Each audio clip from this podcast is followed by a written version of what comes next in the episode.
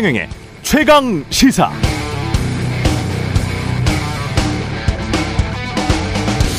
네, 이재명 더불어민주당 대표에 대한 구속영장이 기각됐습니다. KBS를 포함한, 포함한 대부분의 언론이 오늘 새벽 영장 기각 소식을 속보로 알렸습니다. 구속영장 기각, 영장 기각, 구속 피한 이재명 대표, 무리한 수사 역풍 맞은 검찰 등이 언론사 속보의 타이틀이었는데요.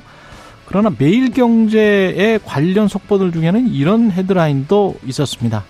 이재명 구속 불발, 백현동 대북 송금 검찰 수사 제동. 헤드라인만 놓고 보면 구속이 불발된 것이 뭔가 잘못된 것 같고 이로 인해 검찰 수사가 제동이 걸리게 될 것이다. 그리고 이건 법원 영장 담당 판사 탓인 것처럼 들리죠? 신기합니다. 검찰에 완전히 경도되어 있는 것 같습니다. 행정부처 중 하나인 법무부, 법무부 밑에 검찰청, 검찰청 밑에 몇몇 검사들의 주장이 진짜 사법부인 법원에서 매번 받아들여져야 검찰 수사가 됩니까? 민주주의 삼권 분립의 원칙도 모르는 사람들이 기자하면 안 되겠죠? 네, 안녕하십니까. 9월 27일 세상에 이익이 되는 방송 최경령의 최강시사 출발합니다. 저는 KBS 최경령 기자고요. 최경령의 최강시사 유튜브에서도 실시간 방송합니다. 문자 자면은 짧은 문자 50원, 긴 문자 100원이 드는 샵 9730 콩오플 무료고요. KBS 일라디오 채널 정치, 경제, 사회문화 등 다양한 명품 콘텐츠가 있습니다. 구독과 좋아요, 댓글 많이 부탁드립니다. 오늘 최강시사 앞서 오프닝에서 전해드린 이재명 대표 구속영장 기각 관련해서 어, 박지관 김재원 최고위원 강선우 민주당 대변인과 이야기 나눠보고요. 3부에서는 항저우 아시안게임 소식 준비되어 있습니다.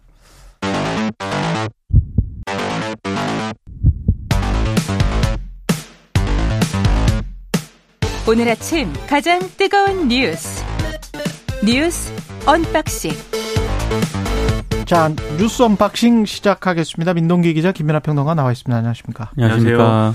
예, 지금 구속영장이 기각된 후에 이재명 민주당 대표의 인터뷰 발언 내용이 있거든요. 그 관련해서 먼저 듣고 어, 뉴스 전해드리겠습니다. 인권의 최후 보루라는 사실을 명징하게 증명해 주신 사법부에 깊은 감사의 말씀을 드립니다.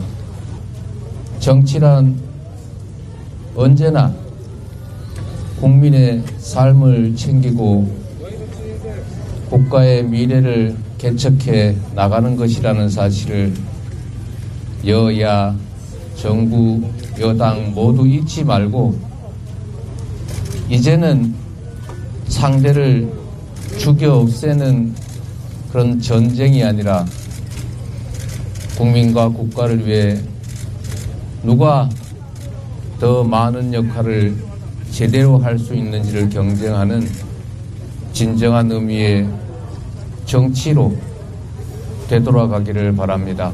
예. 이재명 민주당 대표가 구속영장이 기각된 후에 인터뷰한 내용이었고요. 예, 관련 소식 전해 주시죠. 유창훈 예. 서울중앙지법 영장 전담 부장판사는요. 방어권 보장 필요성 정도 그리고 음. 증거인멸 염려의 정도 등을 종합을 했을 때 불구속 수사 원칙을 배제할 정도로 구속의 사유와 필요성이 있다고 보기는 어렵다. 이렇게 영장 기각 사유를 밝혔습니다.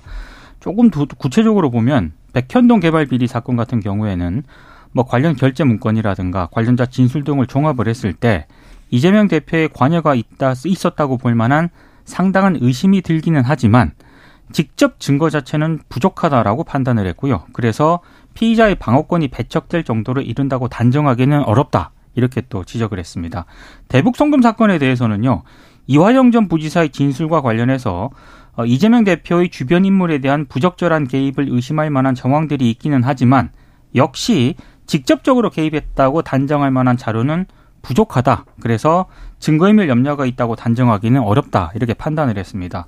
위증 교사 사건에 대해서도 혐의가 소명되는 것으로 보인다라고 판단을 했고요. 그래 현재까지 확보된 인적 물적 자료에 비추어 증거 인멸 염려가 있다고 보기는 어렵다 이렇게 판단을 했습니다.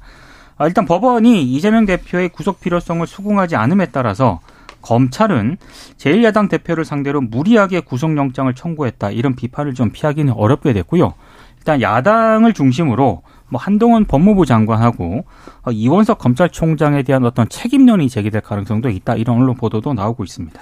일단 법리적인 것에 대해서 이제 추가로 설명을 드리면 백현동 개발 특혜 의혹에 대해서는 이게 지금 말씀하신 게 관여가 있었다고 볼 만한 상당히 의심이 들기는 한다라는 한정적인 표현이 있지 않습니까? 예. 뒤집어서 얘기하면은 범죄 혐의가 100% 소명됐다고 보기는 어려운 부분도 있다라는 게 여긴 드러나는 거죠. 백현동 의혹에 대해서는.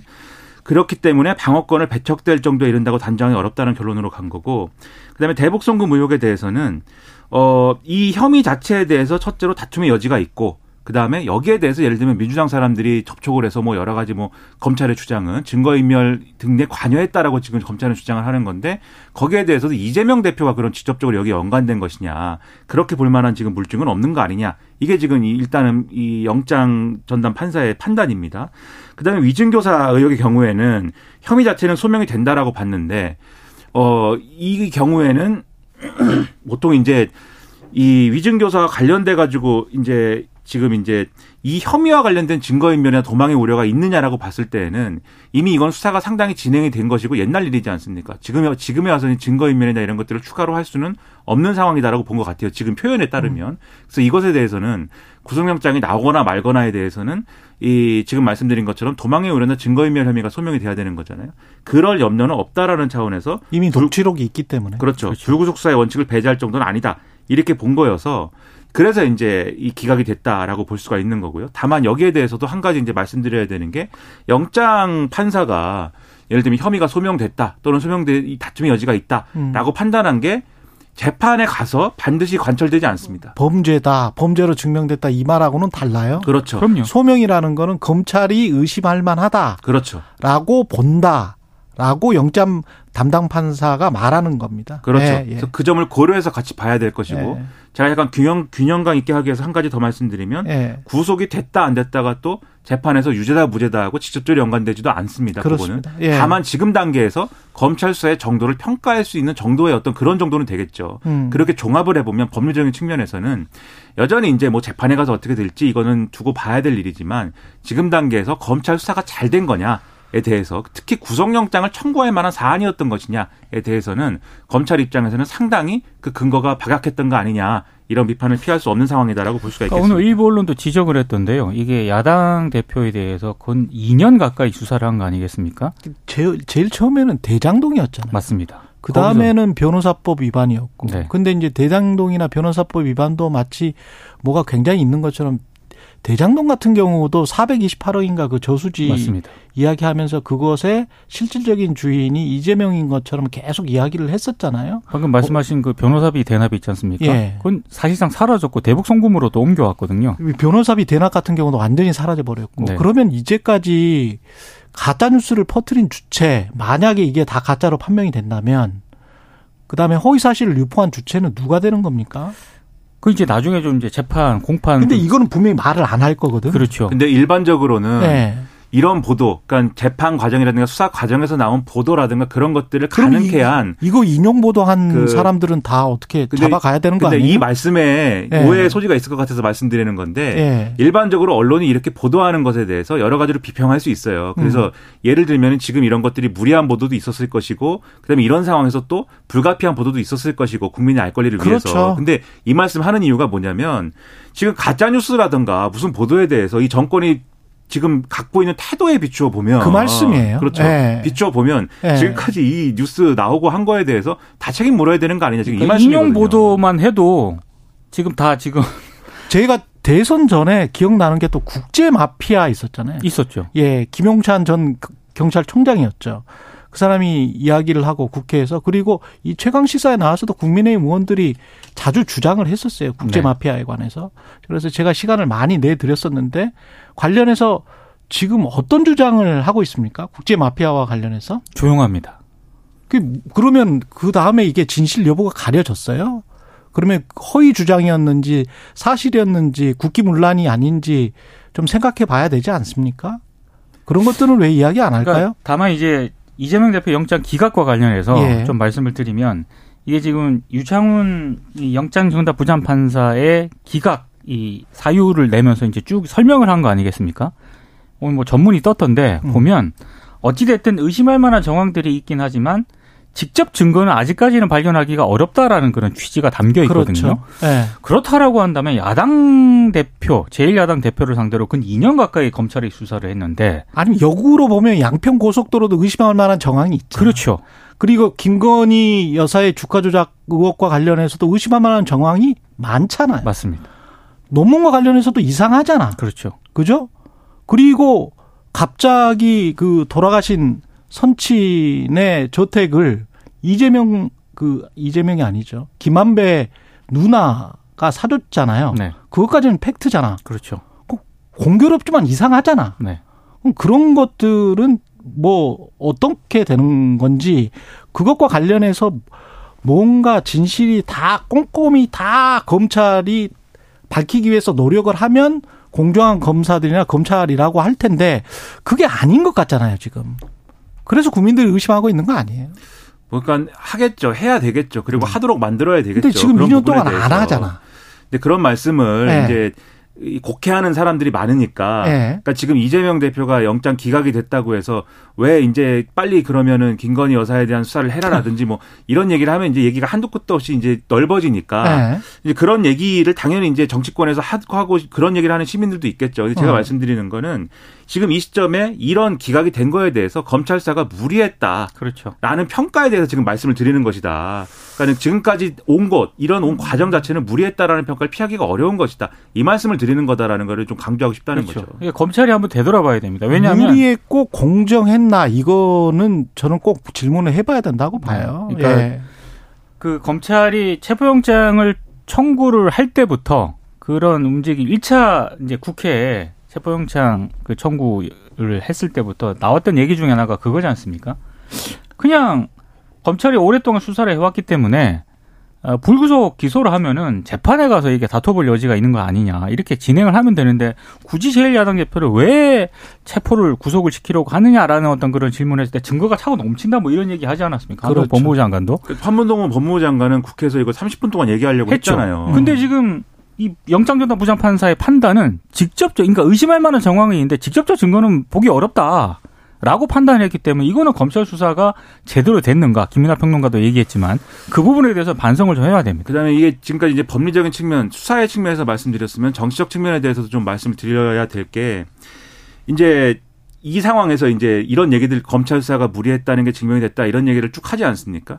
그러니까 이게 왜 그러면 이러한 이제 상황으로 왔느냐에 대해서는 이재명 대표가 영장 실질 심사에 출석을 했으니까 이게 이 시점에서 어쨌든 증명이 된 그렇죠. 거예요. 그럼 뒤집어 생각하면 만약에 이게 체포동의안이 국회에서 부결이 돼가지고 지금 이 시점까지 왔다라고 하면 지금 무슨 얘기를 하고 있겠습니까 사람들이 음. 국민의힘이 뭐라고 하겠어요? 막 다시 방탄 프레임이지. 그렇죠. 그 얘기를 네. 하고 있을 거 아닙니까? 그래서 저는 아쉬운 게 이전 국면에서 이재명 대표가 단식하고 막 이런 국면에서 어. 그 병상에서 부결을 부결시켜달라. 그러니까 기각이 됐으니까 드리는 말씀이지만 음. 부결시켜 달라고 할 게 아니라 가결 가결을 해라. 난 당에 부담 주기 싫다. 내 발로 영장 실질심사 가겠다라고 했으면 지금 국면에 얼마나 매끄럽게 쭉 와서 당에 지금 분열이라든가 이런 것들을 거치지 않고서도 얼마나 매끄럽게 잘 정리가 됐겠습니까? 그러니까 그런 자신감을 그 시점에 뭐 가졌어야 되느냐 내가 이렇게 반론할 수도 있겠지만 어쨌든 그런 정도의 정치적인 어떤 판단은 했어야 되는 거 아니냐라는 좀 아쉬움이 있고요. 그런 측면에서 저는 지금 이거에 대해서 이제 체포동의안이 가결되고 거기에 대해서 당내 역풍이 불고 지금 지지자들과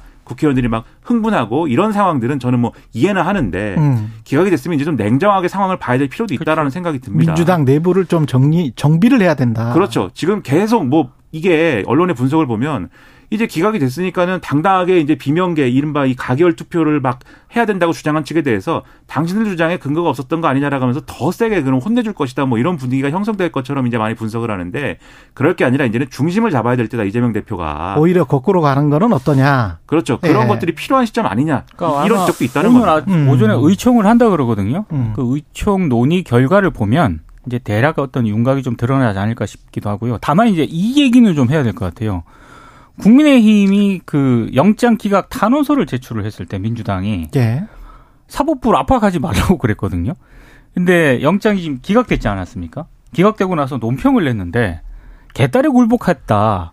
그러니까 아, 정치권이 좀 이거는 이좀 정치권은 좀 이- 이런 방식은 아닌 것 너무 같아요. 막 나가는 것 같아요. 네. 그러니까. 늘 말씀드리는데 정치권은 그러니까 시민들이나 언론이나 이런 것 예를 들면 재판의 판결 결과라든지 이런 영장에 대한 것들이라든지 비판도 하고 다 얘기할 수 있어요. 근데 정치권은 자기들에 대한 거면은 맞습니다. 예. 최소한 법원의 어떤 결정을 존중하는 태도로 대하는 게 맞다. 어떤 경우에도 제가 늘 그렇게 말씀을 드리는데 지난번에 최은순 아니 최강 시사의 기조는 늘 사법부의 판결은 존중을 하는 거기 때문에 그렇죠. 늘뭐 2년여 동안 3년 가까이 지, 지켜보신 분들은 다 알 거예요. 사법부의 판결에 관해서는 거의 이야기를 하지를 않습니다. 그 존중하면서 이야기를 하는 건데 지난번에 최은순 씨 대통령 장모 구속됐을 네네네. 때도 논란이 엄청 컸었잖아요. 그 논란을 일으킨 당사자들이 국민의힘 쪽에서 많이 있었지 않습니까?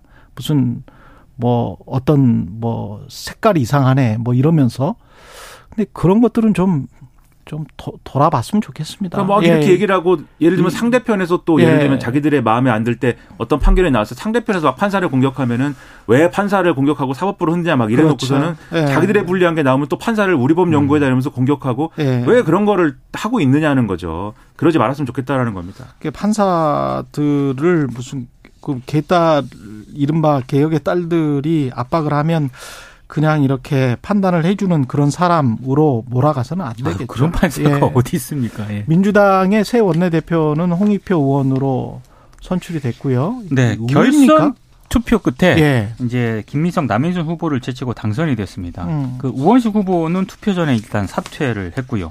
일단 보궐선거기 때문에 홍익표 원내대표 임기가 내년 5월 29일까지거든요. 그러니까 아무래도 이제 체포 동의안 전국의 혼돈 속에서 이제 선거를 치렀기 때문에 이게 판세 전망하기가 정말 의원들도 좀 전망을 잘 못하더라고요. 어찌됐든 이게 홍익표 새 원내대표가 선출이 됐고요. 어, 지금 방금 김민하 평론가가 말씀하신 그 이른바 어, 가결 이재명 대표 체포 동의안의 가결파의 책임을 물어야 한다. 이 부분과 관련해서는 새 후보가 약간 온도차가 있긴 했습니다만 어찌됐든 음. 홍익표 민주당 새 원내대표가 일단 선출이 됐기 때문에 또 이 문제를 어떻게 정리할 것인가 이것도 좀 지켜볼 필요는 있는 것 같고요. 아, 그리고 지금 가장 큰 문제는 핵심 과제는 지금 정부하고 대여 관계를 어떻게 이제 재정립할 것인가 이 문제인데 사실 이거는 민주당의 태도도 좀 중요한 것 같지만 음. 정부 여당의 태도가 더 중요하기 때문에 정부 여당이 어떤 입장을 보일 것인가 이것도 저는 상당히 좀 변수로 작용을 할 것 같습니다. 그러니까 이 원내대표 선거를 놓고 이제 대부분의 언론들이 뭐 강경파가 이제 또 원내대표가 돼가지고 친명 지도부 강화됐다 이렇게 쓰지 않습니까? 근데 저는 이제 이 세 명 중에 김민석, 남인순, 홍익표 의원 세 명 중에 누가 됐어도 제목은 그렇게 나왔을 거예요. 왜냐하면 이분들이 다 이재명 대표를 지키자라고 이 시작하자 시작할 때 공언을 하고 이제 시작한 거 아닙니까 선거를? 이재명 당 대표와 함께 총선을 승리하겠다. 이게 그렇죠. 다 공통적인 구호였죠. 그렇죠. 예. 그러니까 누가 됐어도 다 그렇게 썼을 건데 저는 이제 그런 평가를 뭐 당연히 이전에 박광호 원내대표가 이른바 뭐 비명계로 분류됐기 때문에 그런 평가를 뭐 할 수도 있겠지만 저는 그런 것보다는 여러 가지 측면을 볼 필요가 있다고 생각이 들어요. 그러니까 의원들이 왜 이분을 굳이 선택을 했느냐. 그러니까 지금 언론 보도를 보면은 비명계라고 하는 분들이 남인순 의원을 상대적으로 지지를 해서 반대쪽으로 갔다 뭐 이런 평가도 있고 여러 가지 평가가 있는데 저는 주목해야 되는 게 첫 번째로 이분은 지난번에 원내대표 선거 나갔다가 이제 떨어진 사람입니다. 그렇죠. 그럼 아무래도 의원들 사이에 동정표가 있어요. 이분이 한 번 더, 이분이 한 번 해보는 게 좋겠다라는 게 작용을 했을 것이고, 네. 두 번째로 최근 국면에서 이제 좀 강성 행보가 있긴 했거든요. 그게 지난번에 의원총회에서 이제 울면서 나오고 뭐 이런 거, 이재명 대표를 지키자고 강, 이 얘기를 한 거, 이런 것들이 평가됐을 것이고, 세 번째로 그런데 그런 행보에 비추어서 캐릭터 굉장히 온건합니다, 이분이. 평소에 의원은 의정 활동이나 이런 걸 한 걸 보면은 온건하고 합리적인 색깔이 분명히 있어요. 그리고 본인이 어떻게 보면 아주 그 텃밭으로 손쉽게 할수 그렇죠. 있는 그 지역구를 놔두고 가장 민주당으로서는 가장 힘든 지역구를 간 거 아니에요? 서초구에 간다고 예, 하는 거니까. 예. 저 일로 갔죠. 네. 그렇- 그렇 다고 하면은 이런 기대가 있을 겁니다. 의원들 입장에서는 그 어려운 지역구 선거를 어쨌든 자기가 치러야 되는데 음. 그러면 그 어려운 걸 이기기 위해서는 어쨌든 총선에서 이길 수 있는 최선의 전략을 도출하는 데 역할을 하지 않겠느냐. 음. 이런 기대도 아마 있었을 거예요. 이런 것들이 복합적으로 작용했다라는 결론을 보면은 홍익표 원내대표가 당연히 이제 예를 들면은 지금 얘기를 하는 거는 가결에 투표한 뭐 의원들을 이제 뭔가 책임을 져야 된다라는 취지로 얘기를 한 것 같지만 그 문제에 대해서는 그런데 또 다양성도 존중을 해야 되기 때문에 좀 입장을 이- 이 정해 보겠다라고 여지를 두고 얘기를 했거든요. 근데 그런 것만이 원내대표 임무가 아니지 않습니까? 그렇죠. 여러모로 해야 될 막중한 임무가 여러 가지 있다는 걸 평가를 해보면, 그러니까 이게 강경 일변도의 그런 색채를 가진 인물은 아니다. 그 점을 같이 평가해야 되지 않나라고 생각을 음. 합니다. 아유, 오늘 잠을 제대로 못 자가지고 제가 말이 계속 떠듬거리는데 여기까지 해야 되겠습니다. 뉴스 unboxing 민동기 기자 김민아 평론가였습니다. 고맙습니다. 고맙습니다. KBS 일라디오 최경영의 최강시사 듣고 계신 지금 시각 7시 40분입니다.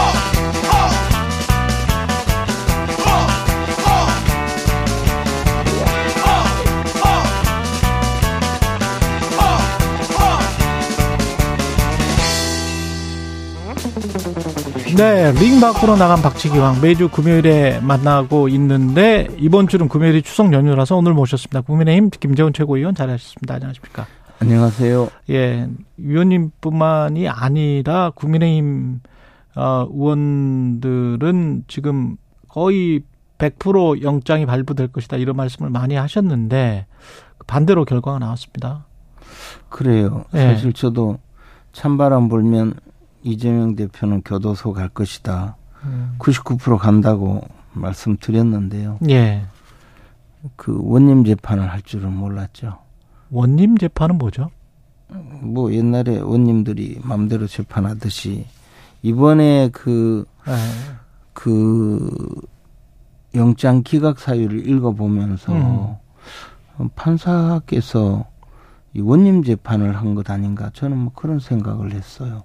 분명히 어 증거인멸 그 혐의는 인정된다고 해놓고 또 증거인멸의 가능성을 단정할 수 없다.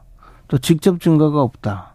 뭐 또 이화영 그 부지사의 진술은 있지만 음. 그것이 뭐 재판 과정에 어 이런저런 음, 저 앞으로 그 진술이 있을 것이다.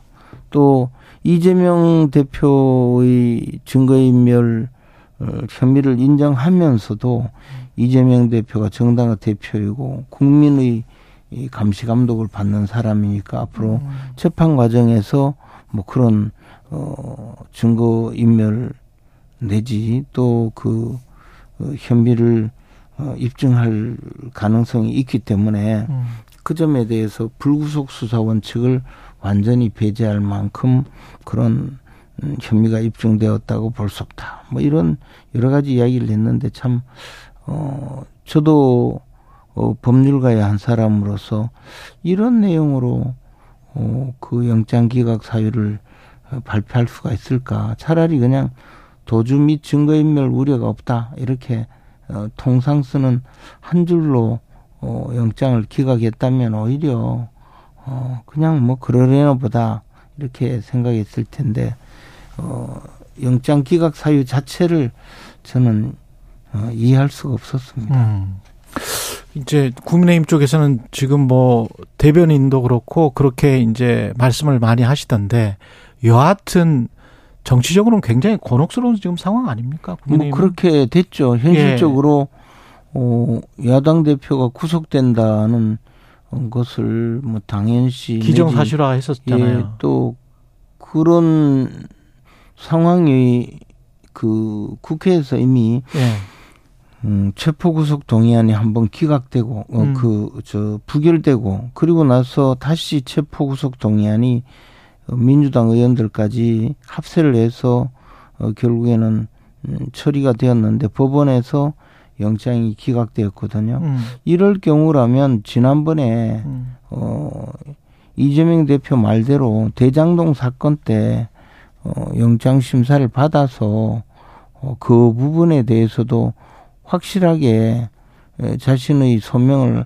할 일이지 그때는 기각시키고 어, 지금 와서 그때는 부결시키고 지금 와서 법원에서 영장이 기각된 이런 사실 자체 이 모든 것이 결국은 좀 불합리하다.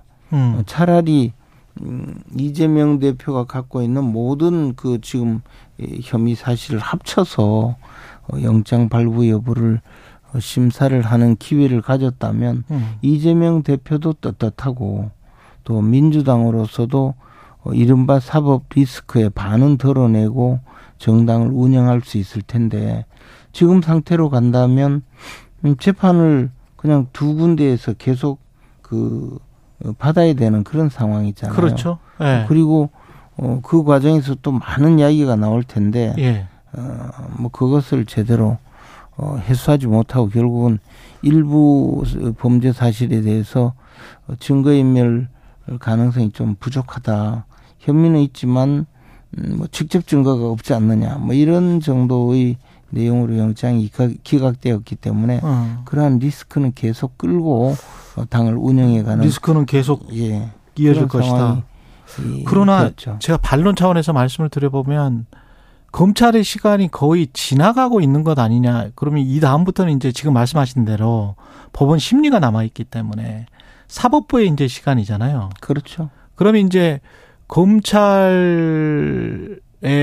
그 검찰발 기사랄지 이런 것들이 아무래도 줄어들 것이고 사법부의 시간일 때는 어 검찰과 변호인들의 주장이 그래도 혼재돼서 나온단 말이에요.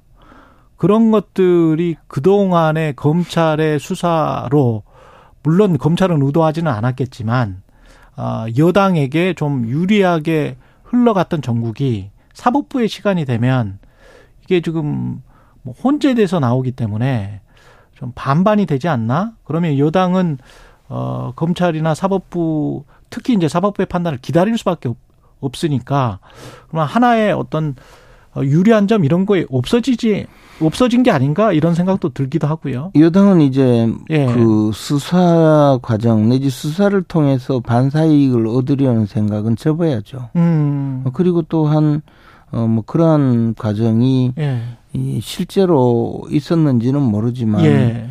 검찰이 지금 뭐 또 성남에 무슨 호텔 관련 비리를 수사한다 이런 여러 가지도 국민들에게는 이제 막 크게 와닿지 않을 거라고 생각을 합니다. 좀 식상할 가능성이 왜냐하면 있죠. 지금 대장동 사건 또 대북 송금 사건 그리고 백현동 사건 뭐 이런 중요한 네. 그 지난 대선을 달구었던 여러 가지 사건들이 일단은 이번 영장 기각 사태로 어느 정도 음. 어 정리가 된 상황이 돼 버렸거든요.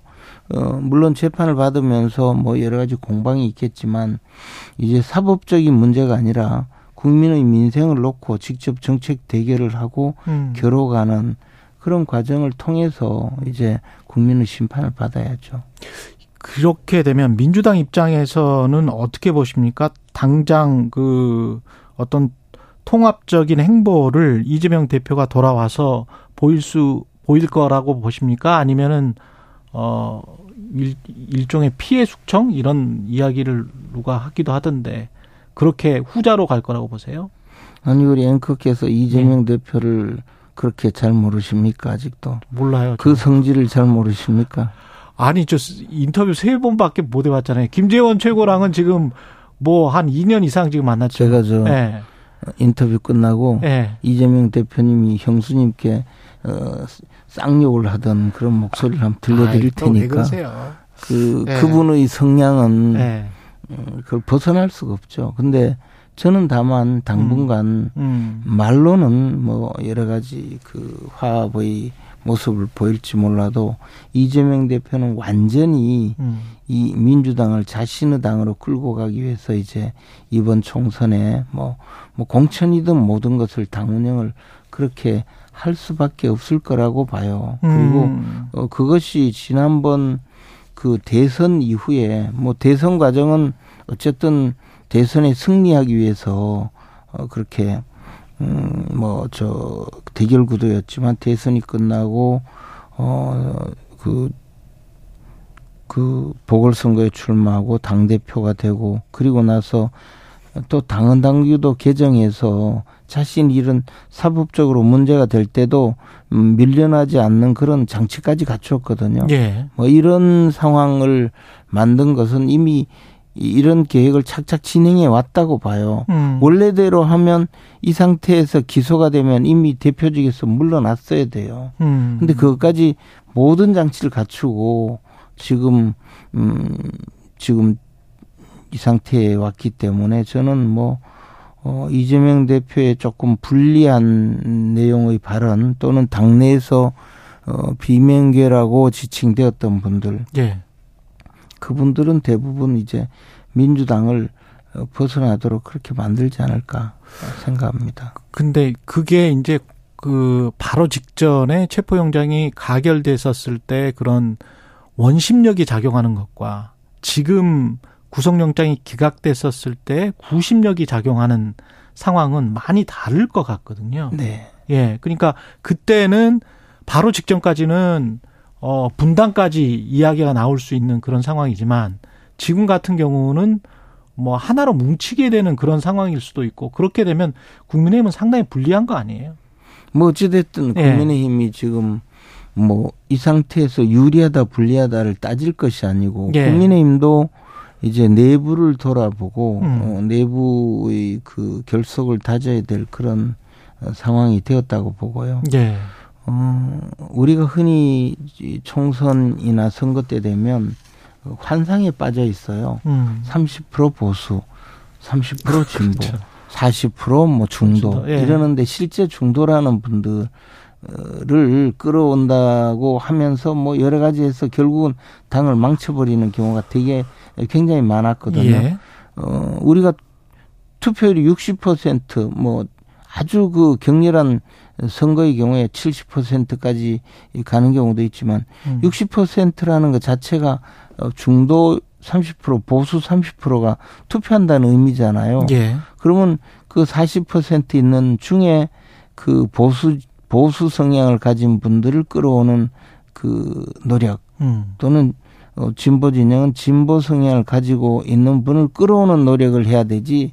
이 이거 이 저 투표하지 않을 어, 분들을 마치 투표한 우리 편으로 끌어온다고 생각하고 당의 중심을 막 옮겨가면 음. 결국은 이도저도 안 되는 그런 곳으로 빠지거든요. 그래서 우리 지금 이 상황이 되었을 때 우리 진영 내부, 우리 또 당 내부를 돌아보면서 결속을 해가면서 이제 확장해가는 그런 전략이 필요하다고 봅니다.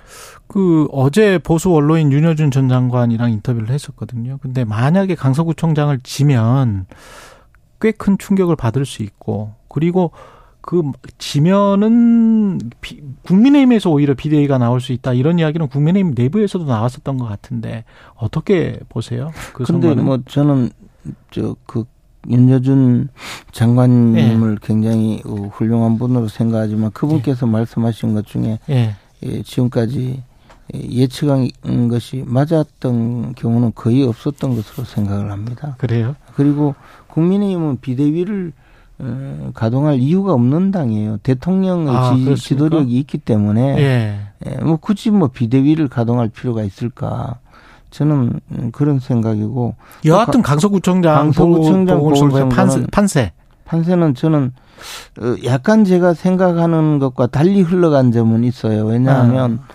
어제 그 뭐 대대적인 그 선대위 선대위를 있었죠. 구성했던데 사실 강서구청장 보궐선거를 보면 김태우 후보자 이름만 나왔지 음뭐 민주당 후보자 이름이 거론되면서 논란이 되는 경우가 거의 없었거든요. 그렇죠. 그러면 예. 김태우 후보자가 뭐 옳든 그르든 김태우 후보자 인지도는 훨씬 높지. 예, 그리고 예. 뭐, 뭐, 좋든 싫든 이렇게 되면 선거에서 김태우 후보자 이름값을 찾아오는 선거를 해야 되거든요. 김태우 아, 중심으로. 예. 그리고 이 선거는 강서구청장이라는 기초단체장 선거거든요. 그렇죠. 그렇게 해서 김태우를 사면 복권시키고 다시 이 저 구청장 어. 선거에 내보낸 이유가 이 사람을 내세워서 강서구를 좀 더 지금 강서구민들이 생각하고 있는 여러 가지 어려운 점을 해결하겠다라고 이름값을 어, 찾아오겠다고 하면서 예. 어, 강서구청장 김태우 후보 개인적인 그 이름으로 선거를 아. 치르면 훨씬 좋았을 텐데 하는 네, 네. 아쉬움은 있어요. 그런데 이렇게 갔으니까 김재영 국민의힘 최고위원이었습니다.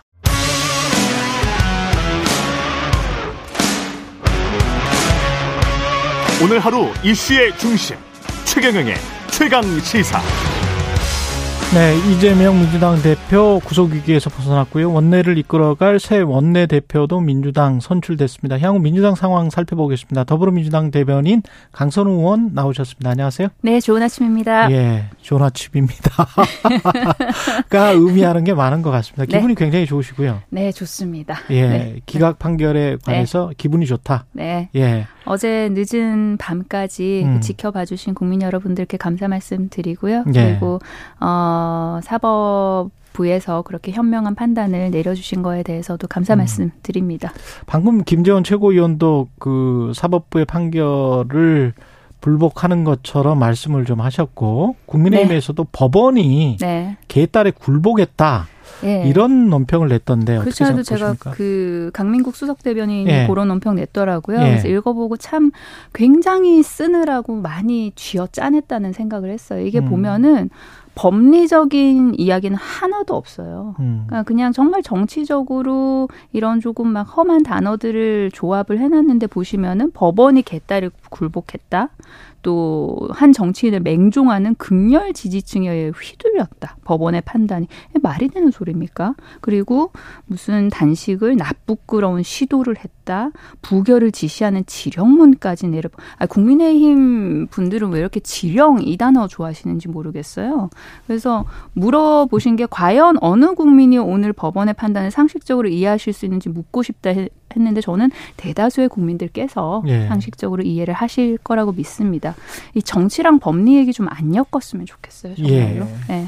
정치랑 법리를 좀 안 엮었으면 좋겠다. 사법 리스크는 말끔히 해소됐다고 보십니까? 아니면 어, 넘어야 할 들이 허들들이 있죠. 여전히 많이 남아있죠. 예. 여전히 많이 남아있음에도 불구하고 어제 그 기각 사유를 보시면 백현동 관련해서는 직접 증거 자체가 부족하다고 했어요. 예. 이 사유 중에. 그리고 법리적 측면에서 반박하고 있는 피해자의 방어권이 배척될 정도에 이른다고 단정하기 어렵다. 음. 그리고 이 대북 송금권 관련해서는 심지어 혐의 자체 소명을 실패했어요, 검찰이. 예. 그러니까 이 혐의 자체에 대해서 다툼의 여지가 있다고 보인다고 했거든요. 예. 그리고 그 여러 가지 증거 인멸 관련해 가지고 피의자가 그러니까 이, 이재명 대표인 거죠. 직접적으로 개입했다고 단정할 만한 자료가 부족하다. 음. 어, 그리고 피의자가 정당의 현직 대표기 때문에 공적 감시와 비판의 대상인데 증거 인멸 염려 있다고 단정하기 어렵다. 이렇게 했어요. 그러니까 하나에 관련해서는 백현동 관련해서는 이 피의자 방어권 배척되지 않아야 된다. 어, 라고 한 것이고, 그리고 대북 송금은 아예 혐의 자체가 소명되지 않은 거거든요. 예. 그러면은 이것 관련해서는 상당히 검찰이 뼈아픈 부분이죠. 음. 그 구속영장을 이런 상황에서 또 청구하기는 힘들 것 같고 그렇게 되면 이제 불구속 기소로 갈 수밖에 없을 것 같은데 검찰 입장에서는 국민 국민의힘은 하루 속히 영장을 재청구해야 한다고 했잖아요. 예. 근데 네. 이게 분위기 자체는 지금 이렇게 되면 이게 한 2년 정도 끌었기 때문에 네. 불구속 기소로 갈 수밖에 없는 어떤 정치적인 상황이 연출될 것 같은데요. 그렇죠. 그렇게 되면 재판 결과는 대선 때까지 안 나올 가능성이 높거든요. 아유, 거의. 모든 그- 재판들이. 아유, 그럼요. 예. 그럼요. 그렇죠. 그렇게 되면 네. 민주당 내 역학 관계랄지 네. 상황이랄지 이런 것들은 어떻게 되는지 그게 궁금하네요. 지금 수습 국면이잖아요. 예. 그러니까 이제 박광호 원내대표가 그렇게 사임 하시고 그다음에 어제 원내대표 새로운 원내대표를 선출을 했고 그래서 저는 이게 분열 양상으로 갈 것이라는 게 어쨌든 정부 야당의 바람 아니겠습니까? 예. 그런데 상당히 그 바람과 반대로 음. 갈 가능성이 매우 높다라고 생각합니다. 민주당 수습 빠르게 할 거예요. 그리고 음. 내부적으로는 상당히 돼가는 단계이고요. 네. 구심점을 갖게 될 것이다 이재명 대표가 아유 당연하죠. 예. 당연하죠. 새 네. 원내대표로 선출된 이제 홍익표 의원도 네. 그런 이야기를 해- 했잖아요. 사실은 이재명 당대표와 함께 네. 총선에서 승리하겠다 그런 네. 이야기를 했고 네. 이렇게 되면 그동안에 이제 가결표를 던진 것으로 의심되는 의원들 누구도 알 수는 없지만 또는 그 어, 어떤 그 전에 이제 박강원 전 원내대표 같은 경우에 가서 뭔가 거래를 한 것이 하려고 시도한 것이 아니냐 뭐 이런 네. 에, 이야기들이 있었는데 네. 네. 그것들에 관해서는 어떻게 당에서 처리가 될까요?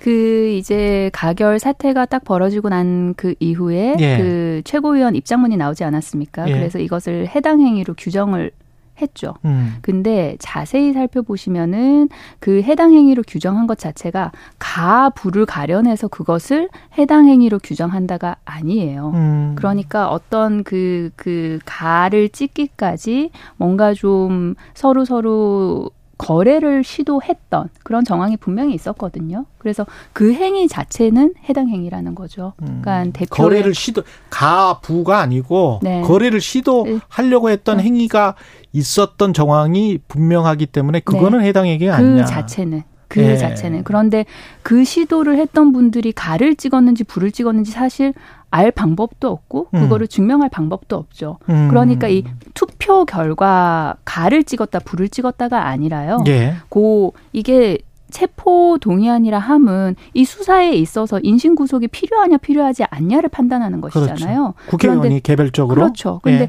그, 그 행위를 갖다가 이제 뭔가 소위 쉽게 말씀드려서 공천과 딜, 딜과 그러니까 대표의 뭐 지도 체제를 바꾸는 거죠. 아. 그것과 이렇게 결부시켜서 음. 이렇게 한번 해볼까 저렇게 한번 해볼까 라고 하는 것은 해당 행위라는 거죠. 음. 그런데 그러면은 거기에 대해서 이제 상응하는 조치를 취하겠다라는 이야기까지 나왔는데 근데 예. 그 이후에 뭐 어떤 방식으로 하겠다 그런 구체적인 논의는 되지 않고 있거든요, 사실은. 예. 그러니 이제 그거는 원내 일인 거잖아요. 의원들의 예. 투표 행위였으니까요.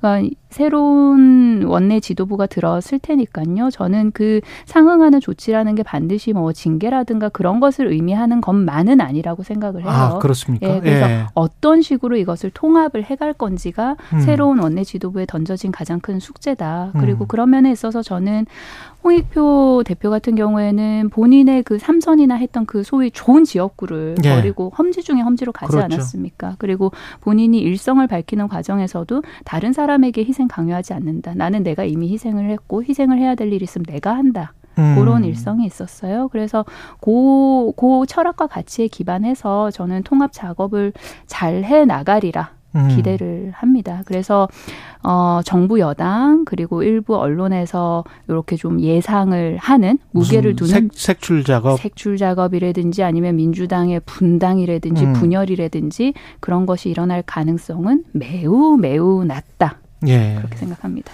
원내대표 선거 과정에서 우원식 의원은 그 불출마 선언을 깜짝 깜짝 불출마 선언이었죠. 이게 왜 사퇴를 사퇴를 했었습니까? 아, 저는 네. 우원식 대표가 전 대표가 음. 어, 그 누구보다 이런 위기 상황, 당의 어려운 상황을 잘 이렇게 수습을 하고 이렇게 네. 하나로 뭉치는데 큰 역할을 하실 수 있는 선배라고 생각을 합니다. 근데 본인도 이제 그런 어 사명감으로 출마를 선언을 했는데 이게 지금 당 상황이 이런데 후배들과 경선을 통해서 뭔가 음. 이렇게 막 경쟁하는 모습 게다가 이제 이재명 대표가 어 그 구속영장 청구에 관해서 실질 심사를 받는 그 날에 이런 선배로서 그리고 당의 어른으로서 후배들과 뭔가 이렇게 경선으로 경쟁하는 모습을 보이는 것이 음. 국민 여러분들께서 보기에 아 좋은 민주당으로 보일까 그런 큰 고민을 하셨던 것 같아요. 예. 네, 그래서 그렇게 다시 이제 어 불출마 선언을 하시게 됐죠. 네. 이재명 당 대표의 건강 상황과 그다음에 당으로 본격적으로 복귀하게 되는 그 시점은 어떻게 될까요? 이게 제가 알기로는 단식을 그렇게 좀 장기간 하면은 고한 두 배, 세 배 정도 회복 기간이 음. 필요하다고 하더라고요. 예. 그래서 좀 완벽하게 좀 건강을 다시 회복해야지 음. 좀 본격적으로 어 이렇게 활동을 하실 수 있지 않을까 이게 마음은 물론 너무나 이렇게 좀 음, 빨리 어, 본격적인 활동을 하시고 싶겠지만 아마 옆에서도 그렇게 하게는 놔두지 않을 겁니다 의료진이나 직원들이 예. 일단 건강 회복하는 게 우선이니까요. 네. 그 여야 협치와 관련해서는 그 이후에 만약 이재명 대표가 복귀를 하고 그렇게 네. 되면은 좀 풀리고 대화가 되겠습니까? 아니면은 여러 가지 현안이 사실은 그 전에 복귀를 해보면 민생 네. 현안들도 있지만 일특검 사국조랄지 뭐 이런 것들도 있었거든요. 일특검 사법소도 예. 그 주제들은 다 민생에 관련된 거예요. 예. 그 특검은 고 그 최상병에 관련된 것이고요. 그렇죠. 그리고 국조도 서울 양평 고속도로 등 그런 것들을 관련된 거여서 결국은 이게 정치 싸움이 아니라 우리가 진상을 규명하자. 그리고 진상을 규명하는 방법에 있어서 다른 방법론을 채택을 한 것이거든요. 예. 그러니까 저는 이 여야 협치, 뭐 여야 대화에 고 이슈가 핵심이 아니라고 생각해요. 음. 그러니까 지금 현재 여당 모습 보면 사실 그냥 용산 눈치 굉장히 보지 않습니까? 예. 근데 대통령이 야당을 뭐라고 규정하, 규정하셨어요? 적대적 반국가 세력 아니에요? 지금 음. 민주당?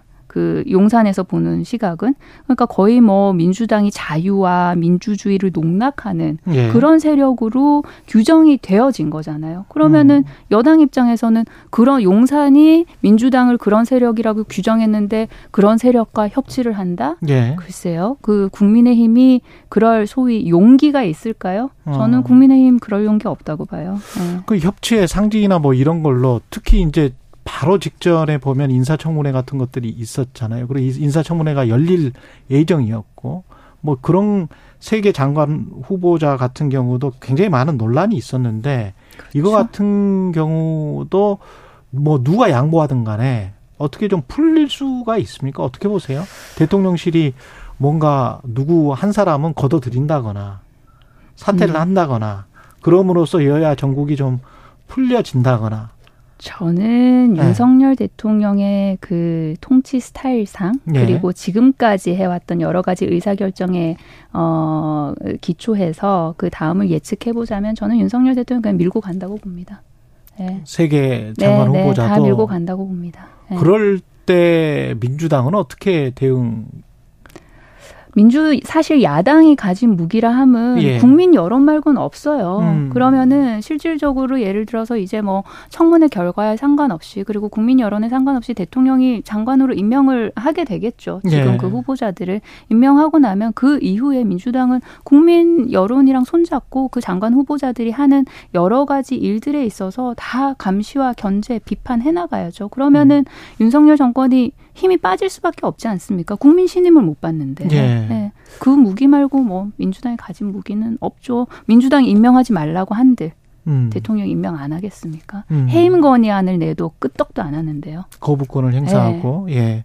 근데 이, 이번에 이재명 대표 구속영장 기각이 그 여론에 국민 여론에 어떤 긍정적 민주당 입장에서는 네. 영향을 미칠 것이다 그렇게 보시는 거죠? 네, 저는 그렇게 봅니다. 예. 왜냐하면은 민주당이 계속해서 이 수사 관련해 가지고 야당 대표 죽이기다, 윤석열 대통령의 정적 제거이다, 그리고 정치 탄압이다. 근데 그런 게 어느 정도 저는 보여졌다고 봐요. 그래서 음. 국민들께서도 아이 그 기각 사유를 쭉 읽어보시면서 아 이런 거였어, 법원이 이런 판단을 했어라고 읽어보시고 나서 여러 가지 판단을 하시지 않겠습니까? 예. 그리고 그 판단을 조금 엿볼 수 있는 첫 그 뭐 리트머스 시험지라고 해야 되나요? 그게 저는 다가오는 10월 11일 강서구청장 재보궐 선거라고 봅니다. 이거는 어떻게 판단을 하세요? 어, 국민의힘에서는 접전 이야기를 많이 하던데요. 국민의힘 의원들은. 음, 뭐 국민의힘의 희망사항인 것 같고요. 희망사항이다. 네, 제가 또 강서 의원이지 않습니까? 예. 그 바닥 민심은 좋습니다. 민주당 입장에서 바닥 민심이 음. 좋고요. 그리고 이게 강서구가 원래부터 굉장히 그 정치의 어떤 민도나 이런 게 높은 곳이에요. 높은 곳이어가지고 정치 현안들이나 그런 게 상당히 많은 우리 강서 주민들께서 민감하게 받아들이시고 잘 알고 계세요. 예. 그래서 국민의힘은 계속해서 이제 뭐 그 김태우 후보가 인지도가 높다. 예, 인지도가 높다. 이런 걸 계속해서 내세우고 있죠. 그런데 그런데 그 인지도가 긍정적으로 높으냐, 부정적으로 높으냐. 그러니까 부정적으로 높은 경우에는 더 안 좋은 거거든요. 음. 아, 이 사람 그, 그 사람이야. 네. 어, 나 아는데 그 사람이야. 음. 당연히 더안 찍게 되겠죠. 음. 그리고, 어, 두 가지가 혼재되어 있는 거 아닙니까? 윤석열 정권에 대한 심판, 그 다음에 그 지역의 일꾼. 그러면 윤석열 정권에 대한 심판은 당으로 하겠죠. 그러니까 민주당 아니면 국민의힘 그걸로 할 것이고 그리고 요 어, 일꾼, 일꾼에 관련해서는 후보자 자체를 보고 하겠죠. 예. 그런데 진교훈 후보 같은 경우에는 이제 경찰 출신이지만 계속해서 수사에 집중을 했던 경찰은 아니었어요. 주로 음. 기획을 많이 했었고 협상을 했었고 그리고 뭐 국회 업무라든지 그런 쪽을 많이 해서 그러니까 두루두루 굉장히 넓은 폭의 행정을 33년간 한 후보이거든요. 예. 그래서 국민의힘은 지금 김태우 후보를 갖다가 무슨 전직구청장이라고 계속 하고 있는데요. 좀 솔직하게 얘기하자고요. 그 김태우 후보를 전직 구청장이라고 하기에는 좀 억지스러운 면이 너무 많죠. 예. 어떤 점에서요? 전직 구청장인 거는 맞잖아요. 전직 비리 공무원 아닙니까? 아, 전직 비리 공무원이다. 네. 예. 그렇게 정의를 해야 된다. 예. 예. 그리고 유튜 전직 유튜버 아 현직인가 유튜 예. 유튜브도 아, 하고 계시고 그렇군요. 예. 예, 알겠습니다. 그 총선과 관련해서는 아까 그 구심력과 원심력 관련해서 물어봤거든요. 김재원 최고위원한테도. 네. 그 가결됐었을 때는 원심력이 크게 작동을 하는 상황이었던 것 같고 민주당이 지금은 지금 구속영장이 기각됐기 때문에 구, 네. 구심력이 크게 작동할 수 있는 그런 상황이라서 네. 이게 총선의 탄탄대로가 되는 겁니까? 아니면은 그래도 총선이라는 게 아직 길게 남았기 때문에 여기서 잘 통합 작업을 하지 않으면 네. 상당히 또그 네. 파열음이 많이 나올 수 있습니까? 어떻게 네. 보십니까? 어제 이제 그 네. 구속영장 기각이 되고 나서 이 이후에 민주당과 국민의힘에서 내는 메시지라든지 행보를 국민들께서는 굉장히 예의주시하실 거라고 예. 봐요. 그래서 그 첫 시험 때가 말씀드렸던 그 강서구청장 보궐선거와 음. 함께 그리고 국정감사겠죠. 예. 국정감사에서 민주당이 얼마나 지금 현재 윤석열 정권에 대해서 비판과 감시와 견제를 잘 하는가. 음. 그래서 그 평가를 통해서 이제 여론이 저는 연말로 가면서 좀 확실하게 뚜렷하게 움직이지 않을까라고 생각을 합니다. 예. 그리고 그런 면에 있어서 저는 좀 전망이 어둡지 않다. 민주당 어, 음, 입장에서는. 어둡지 않다. 네, 네. 내일부터 추석 연휴가 시작되고요. 민주당에서는 추석 민심 어떻게 공략할 계획이신지도 궁금하네요. 힘들어들 하시잖아요. 굉장히 힘들어요. 많이. 굉장히 많이들 힘들어 네. 하시고, 그리고 소비자 기대 심리 지난 5월 이후 넉 달 만에 이제 비관적으로 돌아섰어요. 어, 무역, 대중무역 적자 계속되죠. 수출 부진하죠. 그러니까 이 체감하는 물가 굉장히 상승해 있지 않습니까? 아, 그런 부분에 대해서 어느 정당이든 여당이든 야당이든 어떤 역할을 해서 국민들께서 어느 당을 더 많이 수용해 주시느냐. 그게 추석의 정치권의 할 일이라고 생각합니다. 예. 여기까지 듣겠습니다. 지금까지 민주당 강선호 의원이었습니다. 고맙습니다. 네, 고맙습니다. 여러분은 지금 KBS 1라디오 최경영의 최강 시사와 함께하고 계십니다.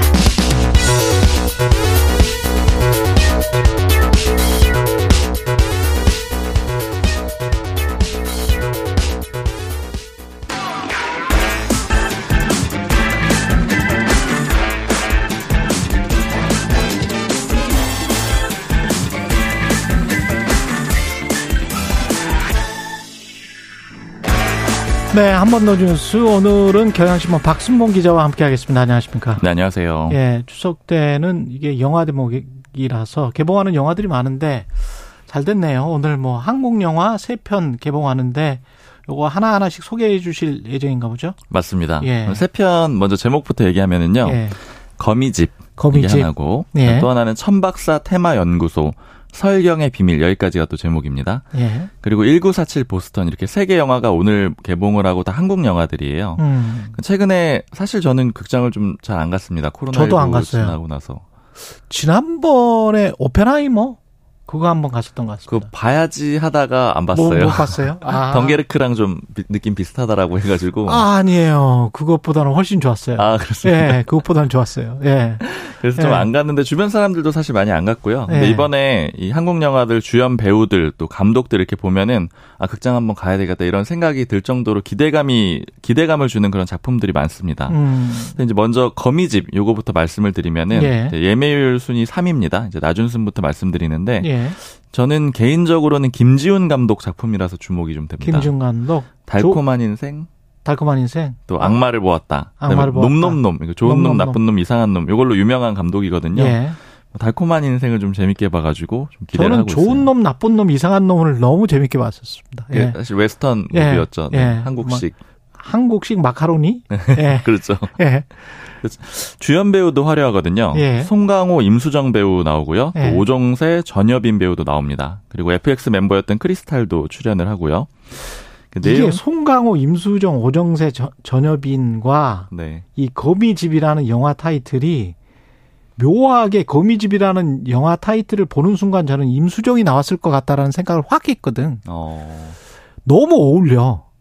어, 어떻게 어. 예측하셨죠? 너무 어울리는 것 같아. 예.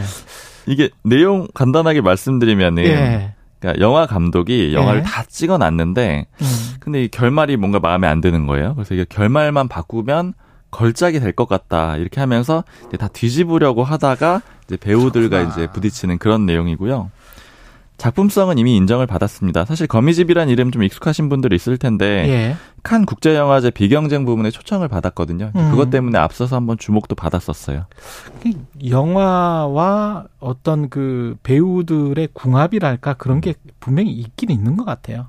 임수정 배우를 예측하셨다는 게좀그 예. 신기하네요. 그런 재밌네요. 색채들이 있는 것 같고, 예.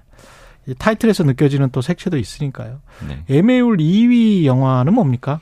1947 보스톤인데요. 보스턴. 이것도 예. 역시 감독이랑 출연 배우 모두 화려하고요. 화려하네. 예. 감독 강재규 감독입니다. 강재규. 네, 쉬리하고 저는 쉬리로도 익숙한데 또 예. 태극기 휘날리며도 만들었었고요. 네, 예. 저도 둘 다 봤습니다.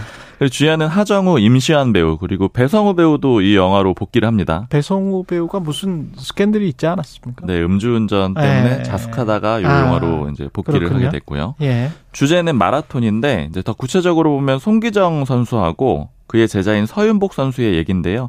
이제 송기정 선수는 일제 강점기 때 활약했던 그 그랬죠. 런 마라토너입니다. 베를린 올림픽이었습니까? 네. 예. 영화 제목에서 알 수 있듯이 1947년으로 돌아가는데요. 그러니까 음. 송기정 선수는 일제 강점기 때 활약했으니까 이 90, 47년이면 광복 이후잖아요. 그러니까 그렇죠. 이제 제자들이 제자가 다시 이 국제 대회에 출전하는 그런 내용, 그러니까 그런 마라토너들의 얘기를 도전을 다룬 그런 내용입니다. 송기정 선수의 제자들이었군요. 네. 예. 이게 보스턴 마라톤에서 몇 등 했더라? 아, 기억을 했었는데. 그거 저도 기억이 안 나네요. 이게 스포일이 될 수가 있으니까. 네. 예, 보시면 되겠네요. 에밀 리르는 어딥니까? 천박사 테마 연구소인데요. 천박사 퇴마 연구소. 네. 이게 웹툰을 기반으로 한 영화예요. 그러니까 음. 요즘에 웹툰 기반 영화나 드라마 전성 시대인데 저는 사실 최근에 또 드라마 무빙을 너무 재밌게 봐가지고 드라마 무빙? 네 그건- 무빙은 디즈니에서 했던 아, 그거 그 뭐예요? 드라마인데 예. 뭐 초능력자들 관련된 얘기인데 예. 그러니까 히어로물인데 굉장히 한국식으로 그러니까 가족 중심으로 풀어낸 얘기예요. 아, 인기가 그렇습니까? 많았습니다. 주목도 많이 받았고요. 아. 요 천박사 테마 연구소의 그 주연은 강동원 배우입니다. 그래서 아. 일단은 주목을 많이 받고 있고요. 이것도 이게 웹툰 영화인데 이, 이것도 그러면 히어로 무비예요? 이건 히어로는 아니고 예. 오컬트물이라고 봐야 되는데 예.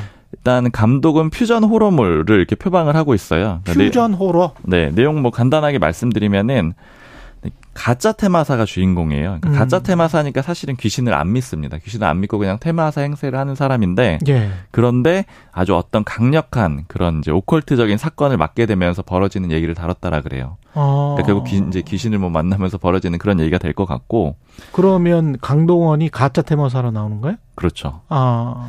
감독은 김성식 감독인데 예. 이번에 이제 메가폰 잡는 건 처음인데 조연출로 활약을 많이 했습니다. 영화 기생충 그리고 헤어질 결심 이런 작품에서 조연출로 그런 첫- 역할을 했었습니다. 첫 장편 영화인데 강동원이 주연이야? 그만큼 좀 인정을 받았다고 와. 할수 있겠죠. 이 사람은 이 감독님은 땡 잡은 거네 사실은 그렇죠. 사실 엄청, 배우만 엄청난. 거잖아요. 네. 예.